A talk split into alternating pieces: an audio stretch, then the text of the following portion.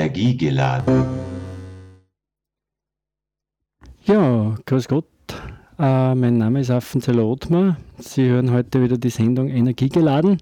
Energiegeladen ist die Sendung vom Energiebezirk Freistadt und beschäftigt sich mit den Themen erneuerbare Energie, Energieeffizienz und Nachhaltigkeit in alle möglichen Formen. Heute habe ich mir in der Rubrik Energiepioniere vor den Vorhang wieder einen Gast eingeladen, in Franz Amersdorf aus Trettlander Rodel. Hallo Franz, servus. Servus, dass du gekommen bist. Ja, hinter der Technik ist heute die Ines Horner. Danke Ines, dass du uns das heute, heute machst. Äh, ja, wir haben ja schon öfter Gäste da gehabt unter der Rubrik Energiepioniere vor dem Vorhang.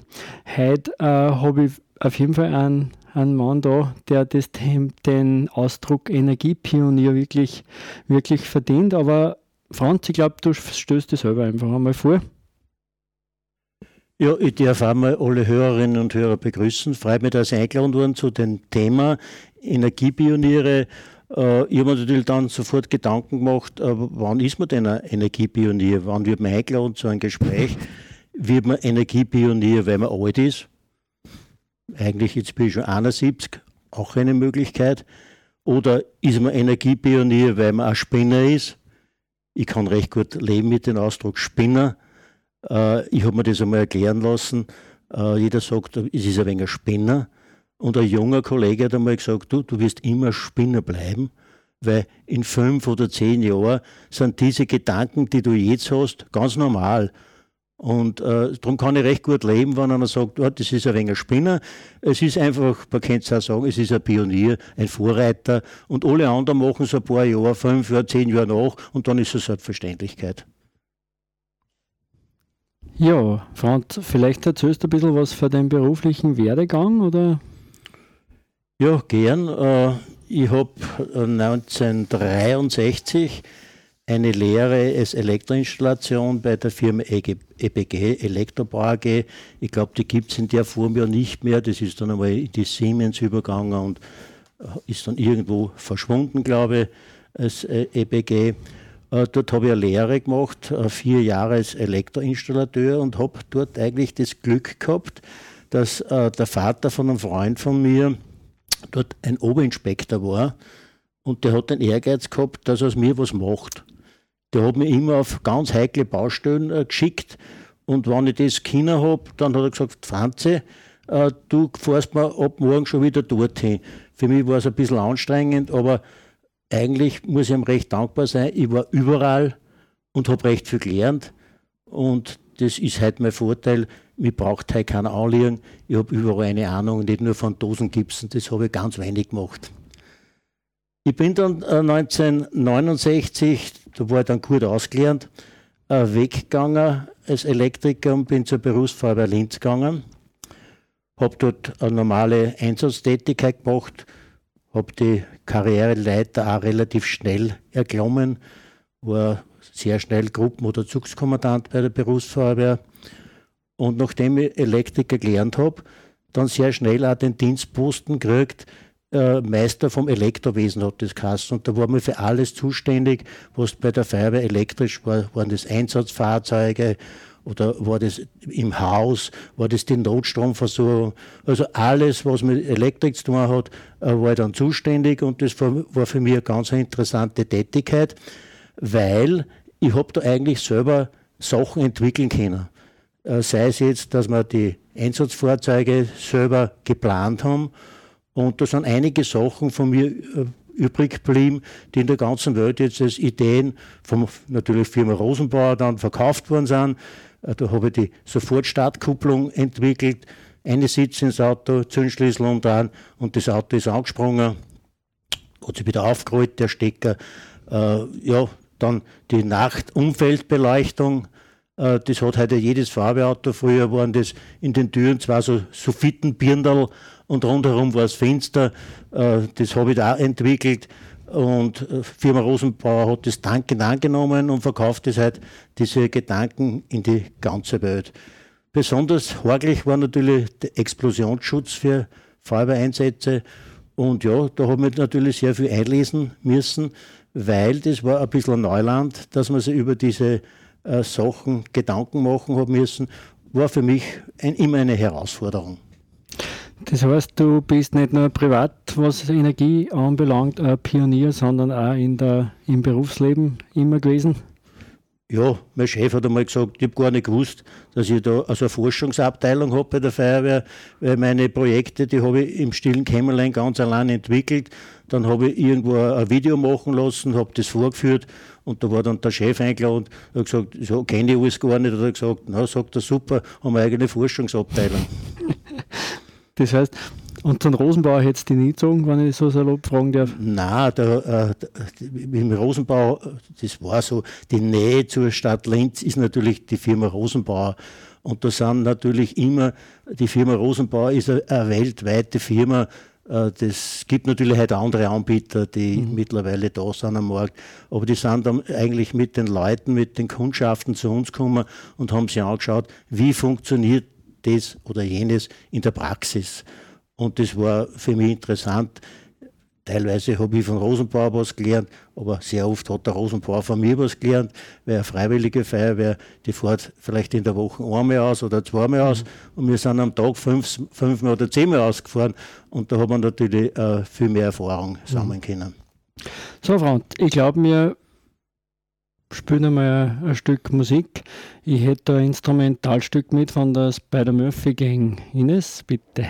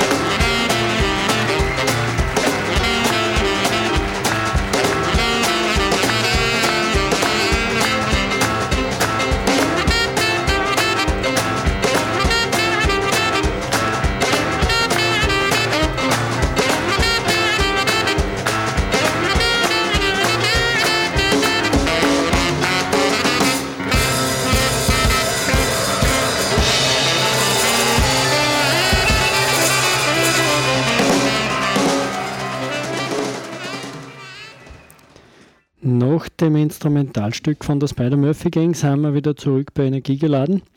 Heute haben wir in Franz Ammersdorfer da einen Energiepionier der ersten Stunde. Äh, Franz, du hast ein bisschen über den beruflichen Werdegang erzählt. Äh, was hast du jetzt für ihre Projekte umgesetzt? Besser gesagt, da vielleicht die Frage, was fasziniert dich an Thema, dem Thema erneuerbare Energie und äh, wie bist du zu dem Thema eigentlich gekommen? Ja, ich war ja nicht nur Elektriker bei der Feuerwehr, sondern ich war dann eigentlich am, am Ende war ich dann Personalvertreter und der Dienststellenvorsitzende. Mich hat eigentlich immer alles interessiert und das ist eine politische Frage, die man da so stößt. Ich, ich sage es sehr provokant, wer Energie hat, hat auch Macht. Wenn einer keine Energie hat, dann ist er meistens arm. Und äh, das ist so eine Einstellung und äh, darum soll man ja auch was auf der Welt machen. Ich möchte dazu vielleicht später Stellung nehmen. Aber ich habe von meinen Eltern ein Haus übernehmen müssen und da waren Fischteiche und das Wasserrecht an einem Bach war da. Und dann haben wir gedacht, ich möchte eigentlich selber ein bisschen Strom erzeugen. Äh, im Hinterkopf habe ich gehabt, äh, damals im Mühlviertel, wenn es ein Gewitter gegeben hat, dann ist sehr oft der Strom ausgefallen. Und dann haben wir alle kein Licht gehabt in Zwettel an der Roll. Und da haben wir gedacht, ich mache mir eine Wasserturbine, probiere das einfach einmal. Mit der Wasserturbine lade ich mir einen Akku auf und dann habe ich, wenn ein Stromausfall ist, habe ich ein Licht im Haus. Und ich habe mir gedacht, ich probiere das einmal. Und eigentlich der erste Versuch hat schon funktioniert.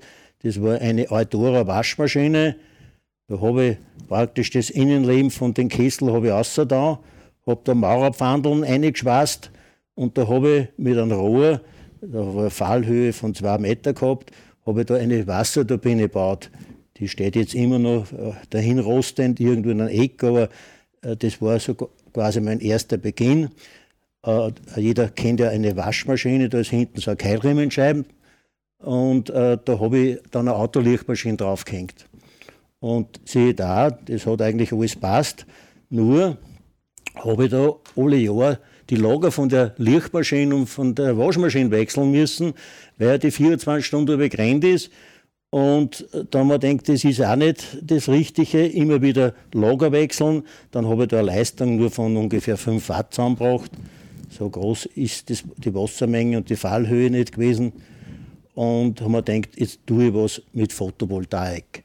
Äh, da dreht sich nichts, da bewegt sich nichts, da habe ich keine Verschleiß. Und habe mir eigentlich da, nachdem ich schon eine Solaranlage für Warmwasser und Heizung am Dach gehabt habe, habe mir gedacht, vor 27 Jahren war das, habe mir gedacht, jetzt mache ich mir eine Photovoltaikanlage.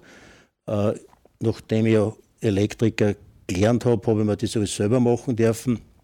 Habe dann auch eine Förderung gekriegt äh, vom Land und sogar von der Gemeinde und habe ein 2,2 Kilowatt Peak Photovoltaik mit Netzverbund praktisch auf das, nicht einmal aufs Dach eigentlich, äh, äh auf, auf so eine Veranda geben, wo ich immer dazu kann.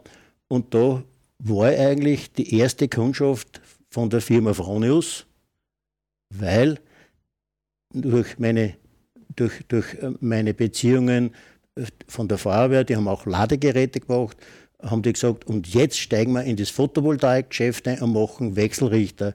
Und da habe ich den ersten, den allerersten Fronius Wechselrichter gekriegt, den die Firma außer Haus gegeben hat. Ja, super. Äh, wie bist du überhaupt auf das Thema Photovoltaik gekommen? Das war ja damals praktisch kaum bekannt, oder? Und hat man dort äh, Module gekriegt? Was hat so ein Anlage gekostet aufs KW? Pah. Ungefähr. Die, die Platten hat es natürlich schon gegeben. Und äh, der allererste in der Gemeinde Zwettel war einer, der hat äh, ein ganz ein kleines Panel gehabt und hat eine Wasserpumpe antrieben mit 12 Volt für seinen Fischteich. Äh, also damals hat es schon Photovoltaikplatten gegeben, da, da, das war überhaupt kein Problem. Zum Preis kann ich gar nichts mehr sagen. Äh, das ist überhaupt ein schwacher Punkt bei mir. Wenn ich was zahlt habe, vergesse ich wohl beim Preis. Das ist gescheit. Äh, das ist zahlt und dann gehe ich das nächste an. Das ist meine Einstellung zum Geld. ja, mhm. ich kann es nicht mehr sagen. Mhm. Es ist bestimmt weniger als die Hälfte. Nein, Was kostet heute? Nein, das ist, heute haben sie die Preise eigentlich geviertelt. ja, heute kostet ein Watt, glaube ich, auf 50 Cent oder 80 Cent, je mhm. nachdem, wie man es einkauft. Mhm. Also ganz, ganz wenig. Ich kann es nur von meiner Anlage sagen, ich habe 2004 und da haben wir praktisch das Vierfache zahlt, als wir was ja. man heute zahlt. Also das ist, hat sich gewaltig was da. Ja, dann äh, diese 2,2 Kilowatt äh, Photovoltaikanlage, die habe ich dann natürlich wachsen lassen. Ich habe da so einen Spruch gehabt, äh, weil die Leute gesagt haben, ja, rechnen Sie das? habe ich gesagt, ja mein Gott, rechnet sich äh, ein Schwimmbecken, ein Schwimmbecken rechnen sie auch nicht. Und sage eigentlich zu jedem, aber lieber eine Photovoltaik am Dach als die Aktien im Keller. Und immer wenn ein Geld übrig war, ist meine Anlage gewachsen. Und äh, ja, ich habe dann aber auch dann schon an die Speicherung gedacht, habe da einen Bleispeicher besorgt. Auch der ist immer ein bisschen gewachsen. Und äh, damit war ich eigentlich mit Notstrom ein bisschen unabhängig schon im Haus. Weil die 12 Volt Batterie von meiner damaligen Lichtmaschine, die ist natürlich weggekommen und die Akkuanlage ist gewachsen. Mhm. Wir Du hast gesagt, die Photovoltaik ist gewachsen. Wie groß ist sie gewachsen? Naja, ich weiß jetzt gar nicht mehr so genau, aber 10 kW Peak in etwa, wenn ich alles zusammenzähle, äh, ist auf alle Fälle.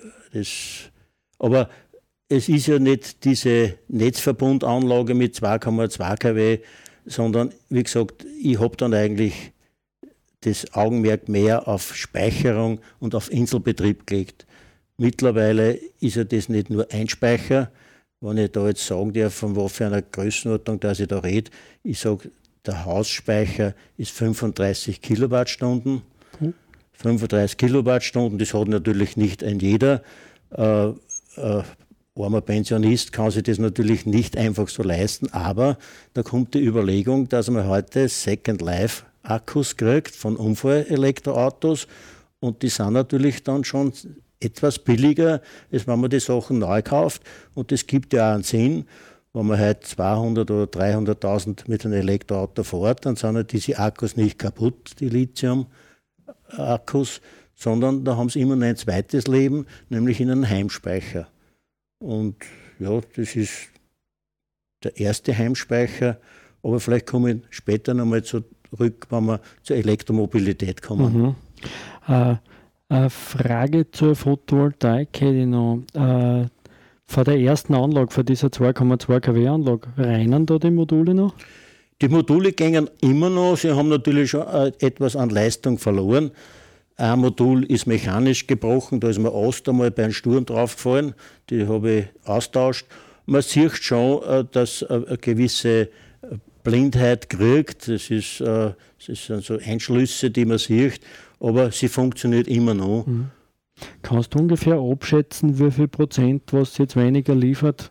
Es ist nur eine ungefähre Zahl. Welche ja, ich glaube, wenn ich das jetzt so betrachte, 80 äh, Prozent hat sie bestimmt noch. Mhm. Das kommt eigentlich eh ziemlich auf das hin. Man sagt so 0,1 bis 1 Prozent, äh, 0,5 bis 1 Prozent pro Jahr. Äh, wobei bei meiner Anlage sehe ich das jetzt eigentlich nicht. Die erzeugt sehr gut. Die letzten Jahre waren extrem gut. Mhm.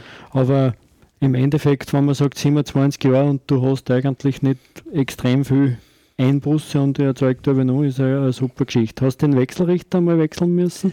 Das war so ausgemacht. Eigentlich, äh, nachdem das ja der Prototyp war und den haben wir ja getestet, da sind natürlich äh, Fehler aufgetreten. Äh, und das war so ausgemacht, wenn dann der erste, der serienreif ist, dann wird dieser Prototyp austauscht und der geht aber immer noch. Boah, wie lange rennt der jetzt schon, wenn ich ja, ungefähr? Der rennt bestimmt schon 25 Jahre. Der erste, We der ja. zweite Wechselrichter. Ja, ja, das ist Boah, cool. Das ist, weil heutzutage sagt man ja zwischen 10 und 15 Jahren, dass der Wechselrichter mal zum Tauschen ist. Oder? Ja, das stimmt. Ne? Das ist eine gute Qualität gewesen. Mhm. Und er geht immer noch und ich tausche den natürlich auch nicht aus, so wie auch die Platten nicht austausche, wenn sie weniger Leistung haben. Ich habe es einfach äh, durch andere Platten ergänzt und mhm. komme auch immer noch auf ausreichende Leistung. Mhm, super. Äh, die Akkugeschichte interessiert mich noch. Äh, du hast gesagt, du hast zuerst einmal einen Bleiakku gehabt und hast dann auf Lithium-Akku umgestellt. Äh, wann hast du mit dem Bleiakku angefangen? Ja, mit dem Bleiakku, wann habe ich da angefangen? Ich sage jetzt ungefähr vor fünf, sechs Jahren habe ich mit dem Bleiakku mhm. angefangen.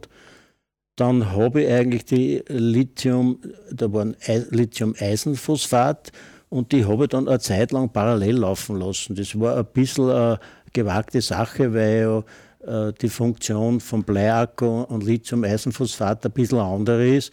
Aber ich habe das doch ein paar Jahre parallel laufen lassen, weil mir eigentlich oft leid war, äh, Bleiakkus äh, zu entsorgen. Es ist, es hat funktioniert, aber mittlerweile sind die Bleiakkus alle weg und dieser Hausspeicher hat jetzt äh, lauter, also 35 Kilowattstunden äh, Lithium-Eisenphosphatspeicher. Die sind ja nicht so brisant mhm. wie der Lithium-Ionen-Akku mhm. Und äh, habe da sehr gute Erfahrung. Mhm. Äh, eine Frage hätte ich noch. Äh, du hast jetzt 35 Kilowattstunden an Speicher. Äh, wie viel Eigenverbrauch bringst du mit dem zusammen, mit der Photovoltaikanlage? Besser gesagt, wie viel Prozent deines Strombedarfs musst du aus dem Netz beziehen? Ja, das ist von Monat zu Monat natürlich sehr mhm. unterschiedlich. So gemittelt über das äh, Jahr. Der Speicher, der Speicher ist ja nicht nur da, dass er da ist, sondern dieser Hausspeicher, äh, da gibt es bei mir am Grundstück einen eigenen Stromkreis und der vers versorgt äh, verschiedene Verbraucher ständig. Zum Beispiel der Gefrierschrank hängt drauf, die Kaffeemaschine hängt drauf, der Fernseher hängt drauf, das Radio hängt drauf. Es gibt, wie gesagt, eine Wasserpumpe äh, hängt drauf. Also da sind ständige Verbraucher drauf und das ist so berechnet, dass sich das immer sehr gut ausgeht. Und äh, ich, ich, rechne das gar nicht. Ich, einmal im Monat wird der Zähler abgelesen, was wird geliefert, äh, was wird verkauft. Und da bin ich jetzt im November immer noch im Plus. Ich habe mehr geliefert, als was ich verkauft mhm. habe und habe ja, ich, wir kommen dann eh vielleicht zur Elektromobilität, mhm. ja auch ein Elektroauto und da geht es um ganz andere Größenordnungen. Und wenn man dann sagt, trotz Elektroauto immer zu Hause oder fast immer zu Hause laden und dann kann man immer noch liefern und hat immer noch einen Überschuss. Es ist oft so, dass die Stromregler äh, abschalten und sagen, die Akkus sind voll und dann kann ich eigentlich von der Sonne nichts mehr beziehen. Mhm. Und ja, das ist die Situation, ausgenommen jetzt Dezember, Jänner, November und Februar, das sind so Monate, wirst du auch wissen, mhm. Äh, die ein bisschen knapp werden, je nach Witterung. Mhm. Na, voll spannend, gerade das Thema Photovoltaik, auch Speicherung. Ich glaube, Franz, wir gehen wieder mal zu einem, zu einem Lied. Ich habe jetzt von der Gruppe Landstreich ein Instrumentalstück, Express Key.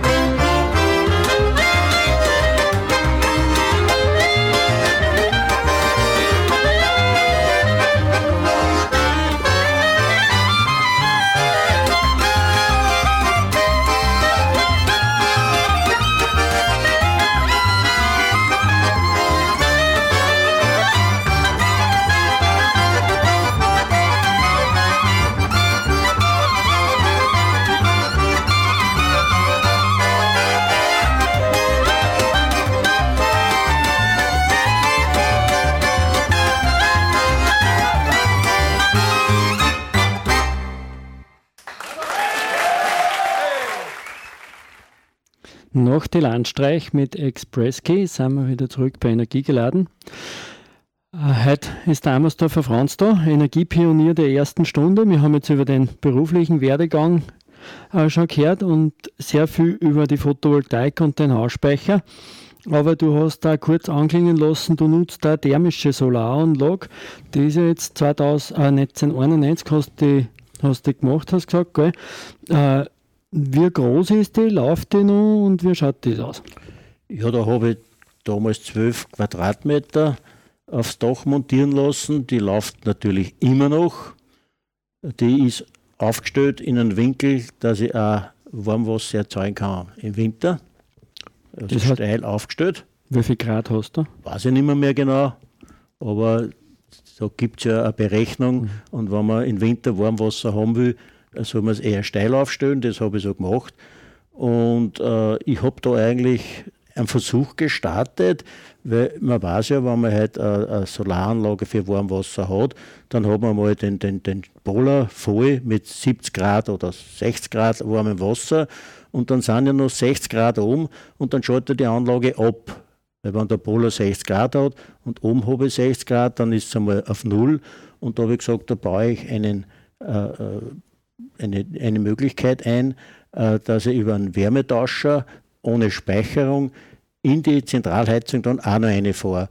Und das funktioniert sehr gut. Also die Wärme, die oben am Dach ist, über einen eigenen Wärmetauscher schalte ich die dann ein und ich fahre diese Wärme dann in die Zentralheizung. Mhm. Die nutzt da im Sommer dann für ja, das funktioniert auch im Sommer. Äh, das Haus hat auch ein Kellerstüberl und hat äh, ein WC äh, im, im, im Norden im Keller zusätzlich. Und da freue ich mich immer wieder, wenn ich reingehe und im Sommer dieser Heizkörper dann praktisch auch Wärme hat. Mhm. Also es wird sehr viel ausgenutzt bei mir. Es geht eigentlich nicht sehr viel Energie verloren. Mhm. Aber das heißt, du nutzt beide Solar, Solarenergiesysteme oder Sonnenenergiesysteme, Photovoltaik einerseits für den Strom, andererseits halt die thermische fürs Warmwasser. Beides wird genützt, ja. Mhm.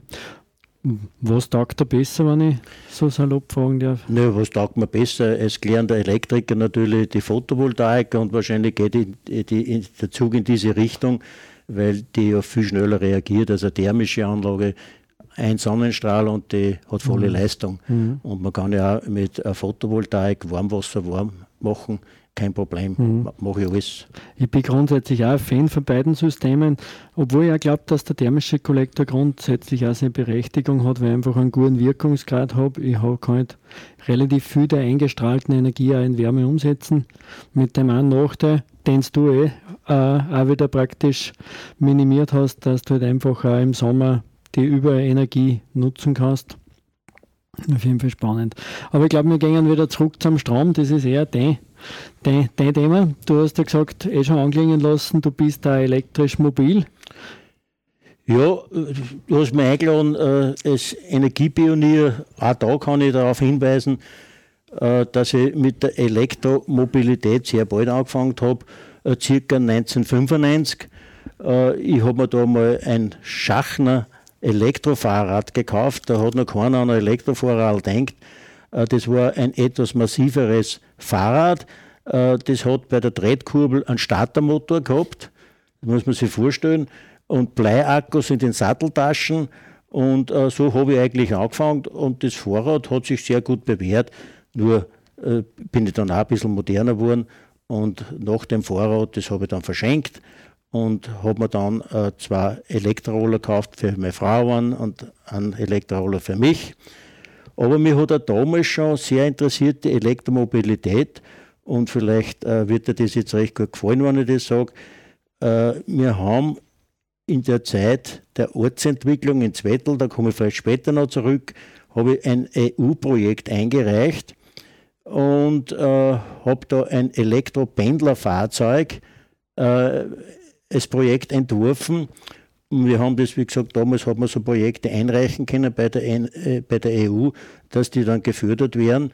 Äh, das Konzept habe ich komplett fertig gehabt. Das heißt, äh, Leute, die in Linz arbeiten, haben in dieses Elektropendlerfahrzeug eingesetzt, waren gemeinsam nach Linz gependelt, von dort dann ausgestiegen, mit öffentlichen Verkehrsmitteln zu ihren Dienststellen gefahren. Äh, dort, äh, damals war der ABÖ sehr zentral. Die haben damals schon Photovoltaikanlage gehabt. Da hätte man dieses Elektropendlerfahrzeug wieder mit Strom aufladen können. Die Leute haben sie dort wieder getroffen und waren mit diesem Elektropendlerfahrzeug wieder nach Zwettl gependelt. Ich habe aber dann von dem Projekt ganz bewusst Abstand genommen. Ich habe dann einen Bekannten gehabt, der war in der HTL Lehrer in Linz und der hat schon ein Elektrofahrzeug gehabt, aber damals waren das Bleiakkus.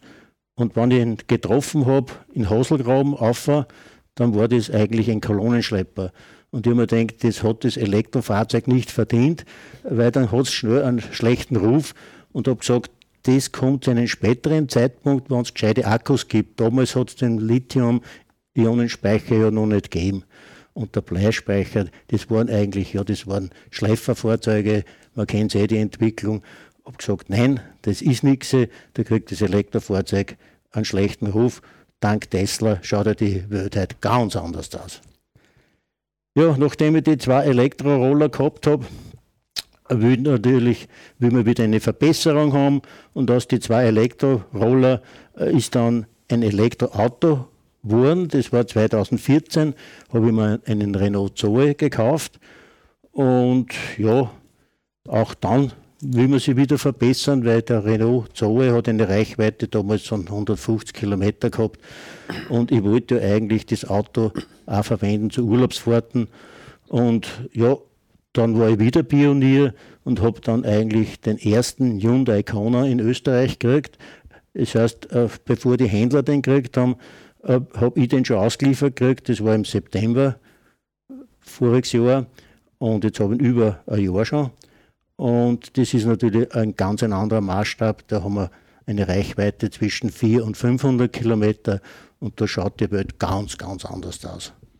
Das heißt, das Reichweitenthema ist nicht wirklich mehr nicht, nicht, nicht, wirklich Thema oder nicht wirklich ein Problem, die Reichweite. Da könnte man jetzt eine Stunde drüber reden, weil äh, das ist jetzt so ein Auto, äh, man redet von einem Elektroauto der dritten Generation, äh, das kann, kann, man sich auch kaufen, wenn man in der Stadt wohnt und dort eigentlich nicht laden kann bei der Haussteckdose weil äh, wenn ich halt ein Benzinauto habe, dann brauche ich auch keine eigene Tankstelle vor der Haustür, sondern da fahre ich irgendwo zu einem Schnelllader hin und dann kann ich wieder 400, 500 Kilometer fahren. Und also diese Autos sind bestens geeignet äh, für Urlaubsreisen schon und auch für die Stadt, wo man nicht ein eigenes Haus hat und dort eine Steckdosen hat zum Aufladen. Weil wir gerade beim Thema sind, vielleicht gehen wir gleich da. Äh, das heißt, du nimmst das auch für Urlaubsfahrten. Du warst auch schon im Ausland mit dem Fahrzeug. Ja. Wie ist das Thema Laden im Ausland?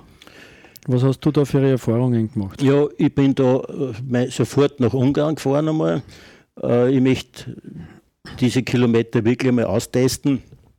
Und das ist ja ausgegangen. Wie gesagt, bei sparsamen Gebrauch des Fahrzeuges, dass man energieschonend fährt. Das ist auf der Autobahn nicht 130, sondern da fahren wir dann 115, 120. Und dann kommt man tatsächlich diese 400, 500 Kilometer.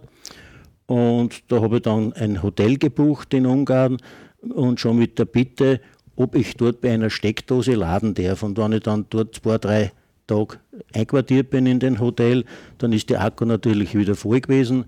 Und dann bin ich mit vollem Akku wieder nach Hause gefahren. Also das funktioniert bestens. Heute fahren die Elektroautos, unlängst war eine Gruppe in Marokko, da muss man zwischendurch laden, ist überhaupt kein Problem mehr. Mhm. Da hat sich wirklich viel da. Wie gesagt, ich habe leider noch einen der ersten Generation mit den 20 Kilowattstunden Akku. Da musst du schon ein bisschen mehr überlegen, da ist dann schon ein bisschen eine Challenge. Aber das heißt, du hast die Elektromobilität von 95 weg mit, mit dem Elektrovorrad über die Elektroroller bis zum Elektroauto komplett durchgemacht, eigentlich die Entwicklung? Komplett. Das war interessant zu dieser Zeit der Elektrofahrräder. Da hat es ja fortschrittliche Wirte gegeben. In Helmund-Söder hat es einen gegeben, in Kirschlag hat es einen gegeben und der hat die ersten Elektrofahrräder vermietet an die Gäste. Und da hat es ja über die Wirtschaftskammer Besprechungen äh, gegeben. Und da war immer eingeladen als Fachmann und da haben wir eigentlich dann äh, die, die, die Wirte praktisch informiert und betreut. Und das hat sich einfach sehr gut entwickelt. Und wenn man heute Elektrofahrrad anschaut, ist das ganz was Normales. Heute sagt man, äh, ich kaufe mir Elektrofahrrad. Die Verkaufszahlen, was die Händler so sagen, sind bei 70, 80 Prozent teilweise. Ja. Also das ist sehr, sehr, hat eine extreme Entwicklung genommen. Äh, die Roller dann mich noch interessieren. Du hast mit deiner Frau praktisch einen Roller gekauft. Wie habt ihr den genutzt? Naja, äh, wir sind da kleinere Strecken sind wir da gefahren. Ich glaube, die sind so 70 Kilometer Reichweite gewesen. Ich habe einen Roller gehabt, der war als Motorrad typisiert. Mhm. Der ist dann schon 80er gegangen. Meine Frau hat eine, eine Moped-Version gehabt, weil die hat keinen Motorradführerschein gehabt. Da hat es 45 fahren dürfen. Aber das Schöne ist eigentlich bei der Elektromobilität, man will eh die Umgebung ein bisschen anschauen können. Und jetzt sind wir eigentlich nicht schnell gefahren, sondern wir sind einfach spazieren gefahren. Wir haben sich was anschauen können. Bei einem 40er, äh, da kann man schon ein bisschen auf Zeiten schauen. Und das war eine interessante Zeit. Aber ja, äh, die Entwicklung war halt dann doch Richtung Auto weg von den Benzin- oder Dieselantrieben, weg äh, zur Elektromobilität. Und Geht da der Fossilbetriebene noch irgendwie an? Nein, der geht mir gar nicht an, weil äh, meine Frau hat zwar noch ein Auto, weil wir sagen, äh, es weg zu entsorgen, sage es mal so, zahlt sich nicht aus, weil es kaum Kilometer hat. Jetzt fährt es einmal in der Woche nach Linz, aber äh, ich nehme das Auto nicht mehr. Wenn man das einmal gewohnt ist, ein Elektroauto und den Komfort, den ein Hyundai Kona hat, der hat ja alles drinnen. Der fährt ja selbstständig wie der Tesla auf der Autobahn. Der hat alle Unterstützungen, die es gibt. Und das macht Spaß. Und man hat kein schlechtes Gewissen, wenn man mit einem Elektroauto fährt, weil man ja auch die Energie selbst im Haus praktisch hat. Also ich erzeuge, erzeugen, man eh, Energie kann man ja noch umwandeln, aber ich erzeuge mir eigentlich diese elektrische Energie für mein Auto immer selber im Haus also ist das schon umweltbewusst. Und da komme ich vielleicht jetzt zur, zum zweiten Inselbetrieb. Nachdem ich einen Hausspeicher gehabt habe und ich mein Auto aufgeladen habe, sagt meine Frau einmal, magst du einen Kaffee? Und die Kaffeemaschine hängt auch am Inselbetrieb 1. Und ich habe natürlich gesagt, ja, ich mag einen Kaffee. Nicht gedacht, dass das Auto volle Leistung aus dem Speicher zirkt.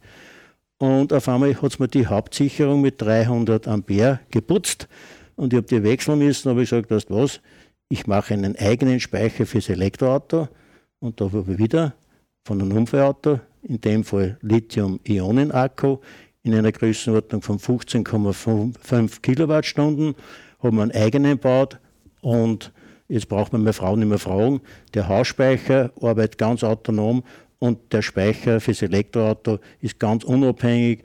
Und wenn ich wieder sehe, der ist voll, dann lasse ich wieder was umfließen ins Elektroauto und äh, ich komme da in den Sommermonaten tadellos über die Runden. Ich brauche eigentlich nirgends laden. Jetzt im Dezember wird es einmal wahrscheinlich knapp werden, aber ich habe da kein schlechtes Gewissen mehr. Und die 15,5 Kilowattstunden, das ist für Elektroauto dieser Größenordnung eine Reichweite von 100 Kilometer Fahrleistung. Also, wenn ich heute heimkomme, stecke ihn wieder an und der Akku ist wieder voll. Mhm. Und das Thema Reichweite ist ja überhaupt ein spannendes. Mit dem Kona ist eh kein Problem mehr. Äh, aber auch mit den kleinen Autos, wie viele Kilometer fährst in den meisten Fällen am Stück? Gell? Das ist ja das ist ja eher ein spannendes Thema. Wie ist das bei dir? Was fährst du im normalen Alltagsbetrieb? Ja, das, das, das ist jetzt die Reichweite und die Akkugröße. Äh, ist, man muss die Leute fragen, was willst du mit dem Auto machen? Äh, und da gibt es eben das, ist die Reichweite wichtig oder nehme ich das Auto nur zum Arbeitfahren? Dann ist die Akkuleistung nicht unbedingt das Ausschlaggebende, weil 150 Kilometer in die Arbeit und wieder zurück, das geht meistens. Aber wenn ich jetzt sage, ich habe jetzt ein Auto mit einem größeren Akku, der meine hat 64 Kilowattstunden, da kann ich Urlaubsfahrten machen und ich muss nicht sofort immer laden. Das heißt, ich lade dann, wenn ich bei mir Strom wieder habe im Haus oder, wie, wie gesagt habe, das Beispiel, wenn halt einer in der Stadt wohnt und nicht immer laden kann vor der Haustür, dann hat er einen Akku, wo er 400 oder 500 Kilometer weit fahren kann. Das kommt schon am Benziner oder Diesel sehr weit entgegen. Mhm. Das ist schon klar. So, ich glaube, wir gehen wieder mal zu einem Musikstück. Nehmen wir mal für Queen The Show Must Go On.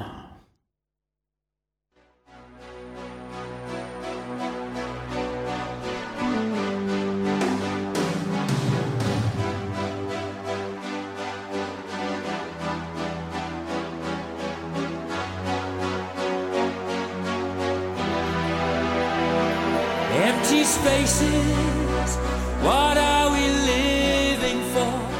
Abandoned places, I guess we know the score. On and on, does anybody know what we are looking for? Another hero, another mindless crime behind the curtain.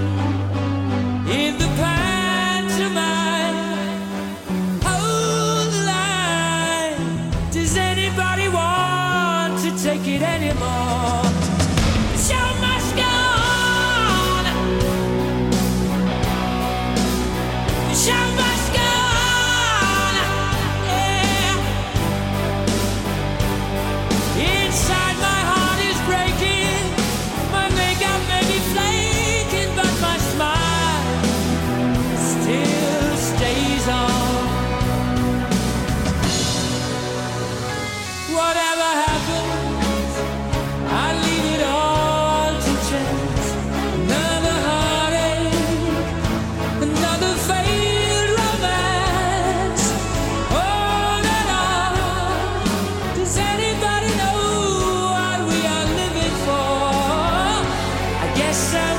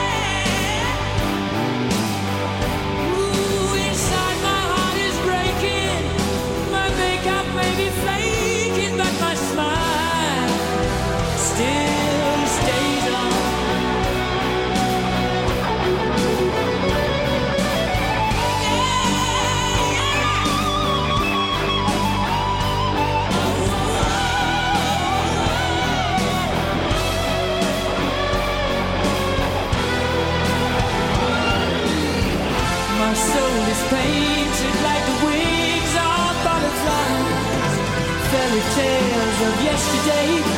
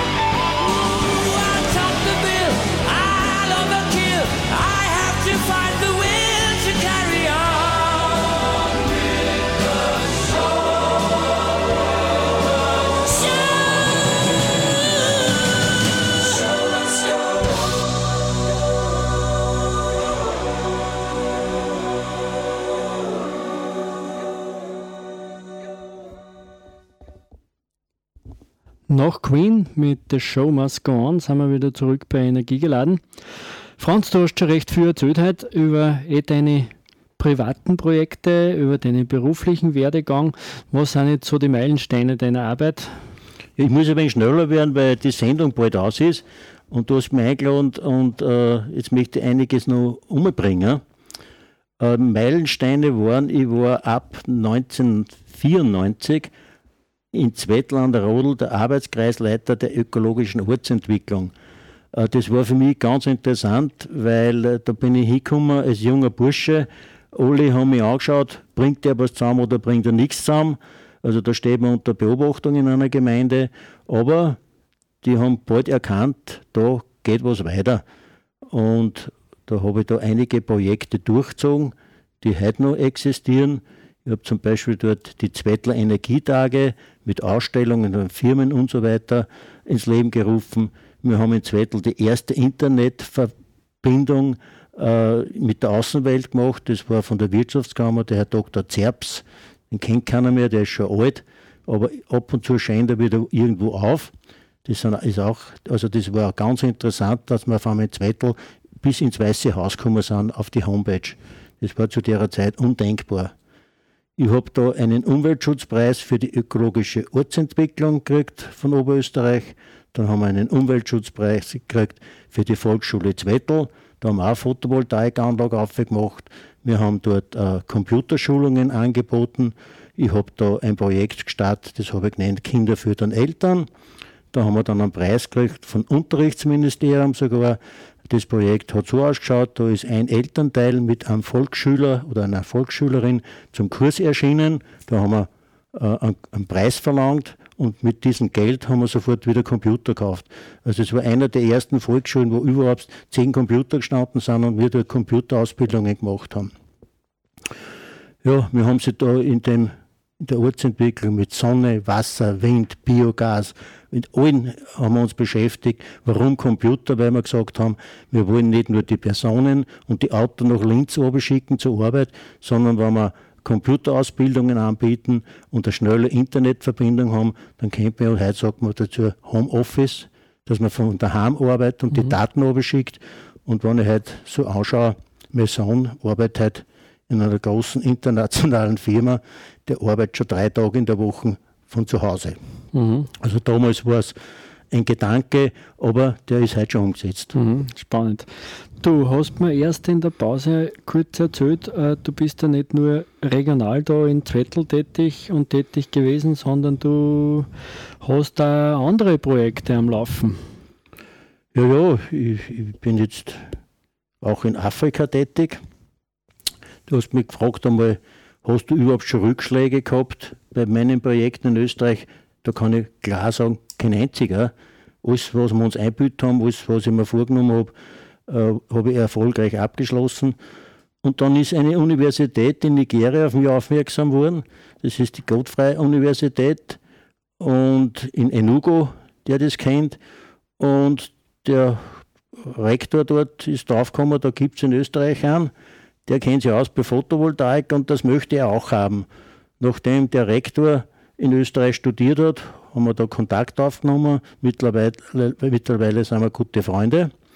Und ich habe da einige Projekte vor zum Umsetzen. Aber das ist jetzt nicht so einfach. Das ist eine politische Sache. Äh, es ist so, wenn man jetzt weiß, wie wir Öster in Österreich den EU-Vorsitz gehabt haben, da hat es im Dezember noch eine Afrika-Konferenz gegeben. Das hat der damalige Bundeskanzler Kurz noch einberufen. Und da ist genau diese Universität ausgesucht worden, dass Österreich auf dieser Universität was umsetzen möchte. Und federführend ist dort der Ex-Vizekanzler Dr. Spindelecker, den kennen ja noch sehr viele. Der leitet jetzt ein internationales Migrationsbüro und dort war ich schon zweimal bei Besprechungen. Dort sitzen dann Geberfirmen wie Coca-Cola und, und, und. Und der kleine Franz Annersdorfer, der sich dort bemüht, dort Photovoltaik und andere Gedanken, die heute in Österreich oder der EU selbstverständlich sind, weil es den Klimaschutz betreffen, möchte dort meine Kenntnisse einbringen und ich versuche es, aber es wird nicht so einfach sein, nämlich wer es Geld hat, schafft an.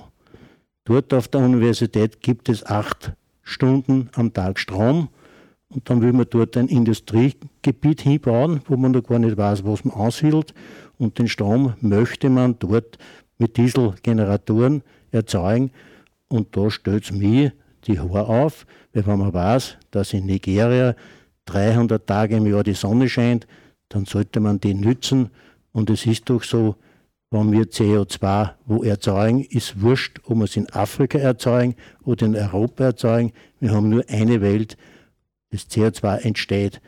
Darum habe ich da ein bisschen Probleme. Ich hoffe nur, dass ich vielleicht Unterstützer finde. Ich habe da einige Projekte fix fertig in der Tasche. Aber wie gesagt, es müsste jemand finanzieren. Und da ist die Geberfreudigkeit in Österreich nicht sehr groß. Mhm. Aber wann die Bundesregierung sich eh vorgenommen hat, dass da unten finanziert, ähm, siehst du irgendwie ein Licht am Ende des Tunnels, dass von dort, äh, von der Seite her was kommt? Naja, versprochen ist mir schon einiges worden, aber es ist nur beim derzeit beim Versprechen. Man muss natürlich sagen, die politische Lage ist so, dass diese Bundesregierung Kurz ja abgewählt worden ist. Momentan haben wir eine äh, vorläufige Bundesregierung. Jetzt müssen wir abwarten, wie schaut die neue Regierung aus. Wann die Grünen in diese Bundesregierung kommen, dann habe ich schon Hoffnungen, dass dann auch Leute dort sind, praktisch, die dann diese Projekte als richtig erkennen dass man nicht dort dann Dieselgeneratoren aufstellt, sondern doch auf Photovoltaik umschwenkt. Ich habe die Firmen bei der Hand. Es gibt bereits äh, in, in einem Projekt, dass man kooperiert mit einer Firma, die dort die Photovoltaikpaneele zur Verfügung stellt und der Speicher kommt von Österreich. Das wäre alles geregelt. Ich hätte einen Sponsor gesucht. Leider ist ein großes Elektroversorgungsunternehmen von Oberösterreich. Leider habe ich die Auskunft gekriegt, ein wunderbares Projekt, aber wir fördern nicht im Ausland. Darum wird es interessant, wie schaut die neue Bundesregierung mhm. aus? Kann ich mich dort irgendwie bemerkbar machen und das umschwenken und sagen, dort tut man nicht Diesel verbrennen, sondern dort muss man Photovoltaik nützen. Das wäre pervers, mit der Technologie vergestern so also ein neues Projekt aufzubauen, das kann ja nicht sein. Ja, das ist das, mich schmerzt das sehr. Mhm. Wie gesagt, ich habe in Österreich noch nie Rückschläge gehabt. Äh, dann ist es nicht mein persönlicher Rückschlag, dann hätte ich es versucht mit 70 Jahren. Es ist ein Rückschlag ja, praktisch dann für Österreich oder für die ganze mhm. EU. Und ja, wenn das heute wer hört, äh, kann er gerne zu mir kommen und sagen, die Projekte habe ich fix fertig und äh, ich brauche nur Leute, die das finanzieren, sofern ich von der Bundesregierung kein Geld mhm. bekomme. Mhm. Ja, wünschen auf jeden Fall alles Gute für diese, für diese Projekte auch, auch in Zukunft. Äh, vielleicht als Abschluss noch, äh, was möchtest du den Hörern mitgeben? Ja, was möchte ich? Ich möchte das jetzt kurz machen. Viel habe ich eh schon gesagt. Was möchte ich den Hörern noch mitgeben? Wir müssen jetzt schnell handeln, das sagt jetzt auch jeder. Die Zeit drängt. Wir haben keine Zeit mehr zum Verlieren. Ich mache das jetzt seit 30 Jahren. Die Technik ist vorhanden, wir brauchen sie nur einsetzen. Was ich besonders unterstreichen möchte, ist das, wir haben alle nur eine gemeinsame Erde. Und so ist es doch völlig egal, wo wir das CO2 einsparen. Wenn wir jetzt dort Reifen verbrennen in Afrika, wenn wir dort Diesel verbrennen in Afrika, in Europa, in Österreich machen wir es sicher nicht mehr. Und wir dürfen das dort nicht zulassen. Und das ist ganz wichtig, dass das nicht dort geschieht, dass das nicht bei uns geschieht. Und noch ein Gedanken, den ich eh schon mal aufgegriffen habe, den elektrischen Speicher bei unseren Photovoltaikanlagen oder anderen erneuerbaren Energien bitte nicht vergessen. Wir brauchen das. Die Netze durch die Elektromobilität werden möglicherweise die Endleitungen überlastet werden. Wir brauchen Speicher in den kleinen Bereichen, wie es ich mache. Ich werde meine Leitung nicht belasten, weil ich selber Speicher habe. Speicher größer Ort wird man wahrscheinlich aufstellen müssen, irgendwo am Land, bei Endstat Endstationen von Leitungen. Die Leitungen sind sonst zu kurz, wenn jeder ansteigt, sein Elektroauto, dann werden sie möglicherweise überlastet. Einen zweiten Punkt, den ich noch erwähnen möchte, ist das, wir sollen doch ein bisschen an das denken, wenn einmal das Licht ausgeht. Es ist nicht sicher, dass in einer Viertelstunde, in einer halben Stunde, in einer Stunde wiederkommt. Die Fachleute, die wissen das alles. Es ist angekündigt, dass in den nächsten zehn Jahren ein Blackout wahrscheinlich kommen wird. Nicht einmal wahrscheinlich, sondern man geht davon aus, es hat verschiedene Ursachen, dass das kommen wird oder es muss kommen. Und wenn ich dann einen eigenen Speicher im Haus habe, dann habe ich eine gewisse Sicherheit, dass ich in meinem Haus noch leben kann. Also jeder soll sich Gedanken machen, die elektrische Energie ist nicht unbedingt sicher, dass wir es immer zur Verfügung haben. Und wenn man die Situation kennt, dann könnte es sein, dass wir mal da stehen in Europa und einmal 14 Tage oder drei Wochen keinen Strom haben. Und da soll jeder nachdenken, was alles passiert, wenn das der Fall ist. Ich möchte gerne ein Vorbild sein. Sage, ich habe meine Speicher, ich habe euch die Größenordnungen gesagt. Drei, vier Tage geht auch praktisch ohne Sonne. Und wenn die Sonne nicht scheint, dann wirf ich mein zusätzliches Dieselaggregat auch noch an. Da ist ein Diesel, 100 Liter Diesel auch noch gebunkert. Also ich hoffe, dass ich diese Zeit dann auch noch überstehen kann. Mhm. Franz, ich sage dir recht herzlichen Dank. Es war eine total interessante Sendung. Ich muss sagen, es ist mir das erste Mal passiert, dass ich mir denke, die Sendung hätte jetzt zwei Stunden auch dauern können. Das war nicht fad worden, voll super.